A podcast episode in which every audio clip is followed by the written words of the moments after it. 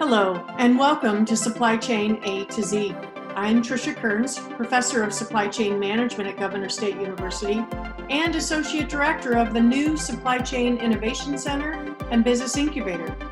Whether you're a business owner or a supply chain professional, or simply interested in supply chain trends, we invite you to hear from industry experts who are leaders of supply chain. Stick around to learn more.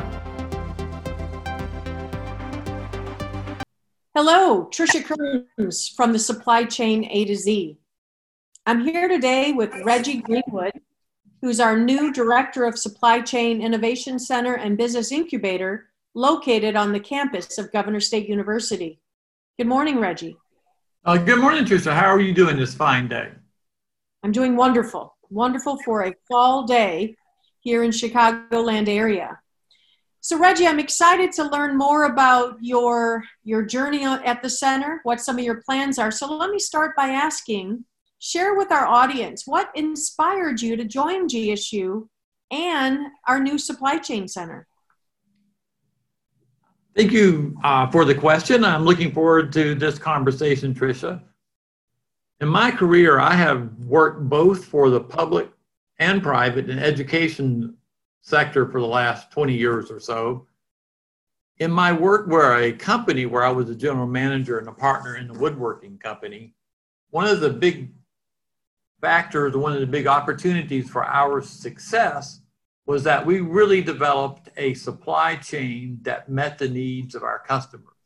This was maybe 15 years ago. I, we were beginning to find that many of our firms who were building large homes were becoming concerned about the quality and the sustainability of the woodworking or the wood that we used in manufacturing doors, windows, and bookcases for our customers.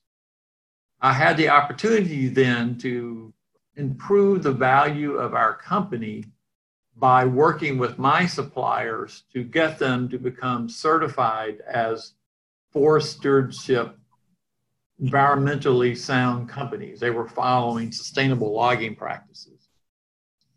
Also, this gave me the opportunity or the challenge to arrange for tracking the delivery of those products into my manufacturing facility. So, at the beginning of my career there, I saw the value of how supply chains are an integral part of the success of a company.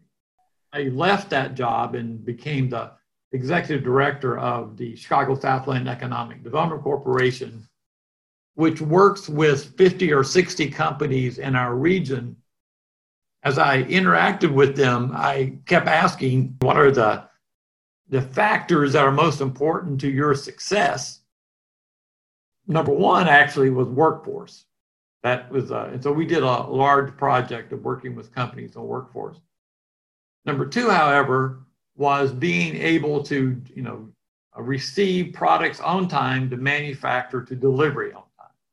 So it was part of this whole world that we're involved in of being able to accurately tell your customer when you're going to get that part to them. Everyone used or is still using just in time manufacturing. So delivery dates, I found talking to many of my clients were increasingly important. It was no longer acceptable to let a customer know, hey, I'm a week late. That really didn't work any longer. So, time after time, working with companies in our region, it became clear that all of them, all these manufacturing companies and logistics companies, had to dramatically improve how well they were able to tell their customer when a particular product was going to be delivered. So I have known GSU, you know, since I've been living out here.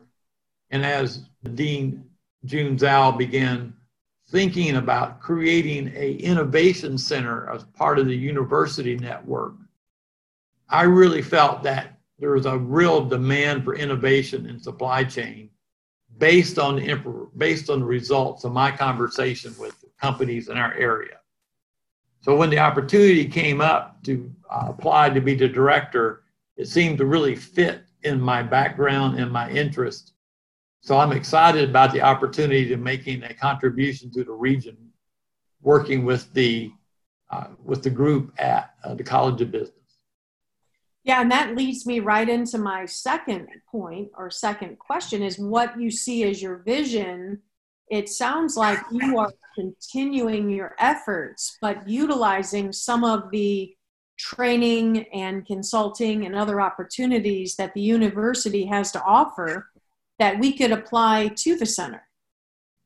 Absolutely. So uh, I think the number one opportunity is to leverage the connections that I have in the region, not just the Southland, but in my work, I also have, you know, interacted with quite a few company networks throughout the, you know, the state of Illinois to connect our professors uh, to these opportunities for supporting companies.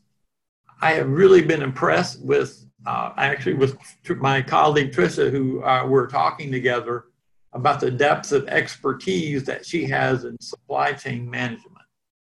So I think number one priority is to help the region understand that the center can be a way of connecting with a host of talented professors at Governor State University.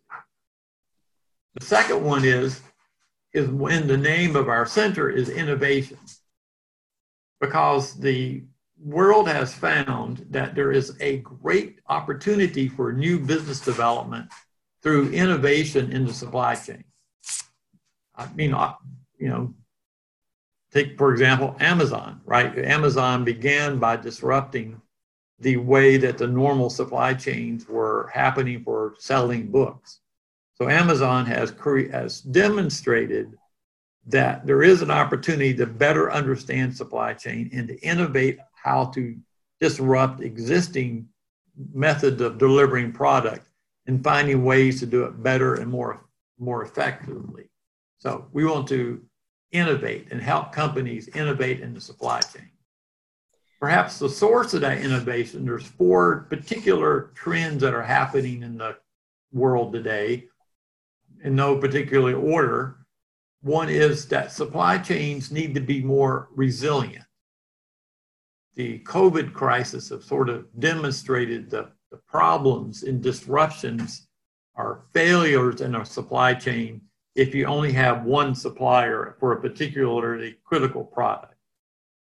So I'm certainly finding that companies need to be more, more resilient by having a variety of ways of ascertaining alternative suppliers in certain situations. And how do you organize that? It's a good point you bring up when we think about the single sourcing process of companies saying, I've always done business with this one supplier. And post COVID means that if that supplier hasn't been able to maintain or sustain their business, what does that mean for the company that's wanting to utilize that relationship moving forward? They may not be able to. And so you're right, it highlights some of the you know the single sourced or the this is the way we've always done it. We have to think outside of the box. And that that goes for some of our international buying. As we've seen some of our trade relations um, really impacted from the changes that we've made from a federal level and the relationships of should we bring product back to the United States and what does that mean for the ultimate cost that's involved? Absolutely. In fact, so COVID has revealed a, a trend that's already happening, right? Because uh, reshoring as a trend started happening, you know, several years ago because people began to decide that the cost of a, a stretched out supply chain were greater than people had originally thought. So there is a existing movement that we want to help companies determine in certain cases can they find a quote local supplier or supplier inside America or really inside North America, right? The new trade agreement, the USMCA, has created more advantages from buying from Canada and Mexico, as, which creates a shorter local supply chain. So that's one of the things we want to work with, right? How to help companies ascertain how, how to how to be part of this reshoring trend to make sure they're part of selling local and buying local. And we have the training abilities at the center, of course, to help those companies think about that and bring business back. Absolutely. So the certifications that we have are, critical to helping companies and people inside firms develop the skills to deal with making their supply chain more resilient and more risk averse. You know, how do you do you know, risk analysis? I just had a conversation with a firm, maybe you know, 100 employees, had gone through a Six Sigma process of trying to understand how to do risk analysis, of looking at the variety of products they bring in to determine where in this supply chain should they create more redundancy. So that's a that's a big a big opportunity for us to provide value to companies in the area. Another particular trend that is you know, interesting, of course, is uh, sustainability. Again, this is not a, a new new concept, but it's certainly getting more and more traction. I mean, if you're selling into a large company, now if you're selling to Ford, if you're part of a supply chain going to Ford Motor Company, you have to certify the sustainability of your products.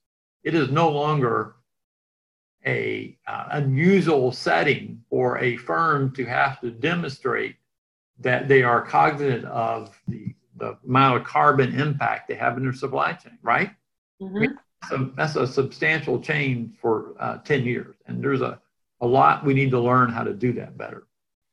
Yeah, absolutely. Sustainability within the supply chain is a topic we all should be talking about, um, without a doubt. And so there's ISO, I think it's now ISO 26000 certifications that are environmentally sound. Uh, you're going to have to to have a, that certification to sell to large suppliers certainly if you're selling into companies in Europe, you have to be able to uh, talk about the uh, sustainability of your operations. Of course, that's not just in-house operations; it's your supply chain. You know, another big trend, Tricia, is diversity. It is it's critically important that companies be able to uh, be able to better demonstrate that their companies they purchase from that they are contributing to buying from MBE certified companies so that we have a, a bigger, more diverse, successful business community. That also is becoming many trends. My, my, if you, particularly if you buy, if you sell anything to a government customer or a or OEM selling to the government, you have to meet very distinct uh, diversity objectives. So how do you do that? I mean, that's one of the things going to help companies learn how to do to innovate. That their supply chain they assess whether their suppliers meet MBE requirements. Do you agree with that? Oh, absolutely. And some of the small business owners that Governor State University partners with. Um, you know, I think about all of the ways that we can connect those large organizations with the smaller suppliers that we know help feed employment opportunities for the region. Absolutely. In fact, large companies, you know, have whole departments on diverse uh, diversity objectives, and you know, we have a. I, actually, this was a smaller company. I was talking to a company in University Park uh, last week, whom you know, again, several hundred employees. They are trying to initiate a, a diverse supply objective. They were working with a company that was not certified, but it was owned by a minority. So they're going to help that company go through the quote certification process. I think that's kind of part of you know a particular a particular objective that a company could have would be to help its suppliers become certified. And what does that mean? So that's another part of the innovation strategy around resilience reshoring, diversity, and sustainability. So those are the four terms I, I think we at the center have the opportunity to, to partner with our companies to help them meet each of those new objectives of supply chains in 2020. It sounds like there is plenty of opportunity for our center and certainly uh, enjoy learning more about some of the conversations you're having uh, with your network. So I look forward to the future, and I certainly thank you for your time today and in educating us on our new uh, supply chain innovation center and business incubator. And I know that you will reach out to those business owners and uh, let's all get connected uh, without a doubt. Thanks again, Reggie. Thank you, Tricia. Bye.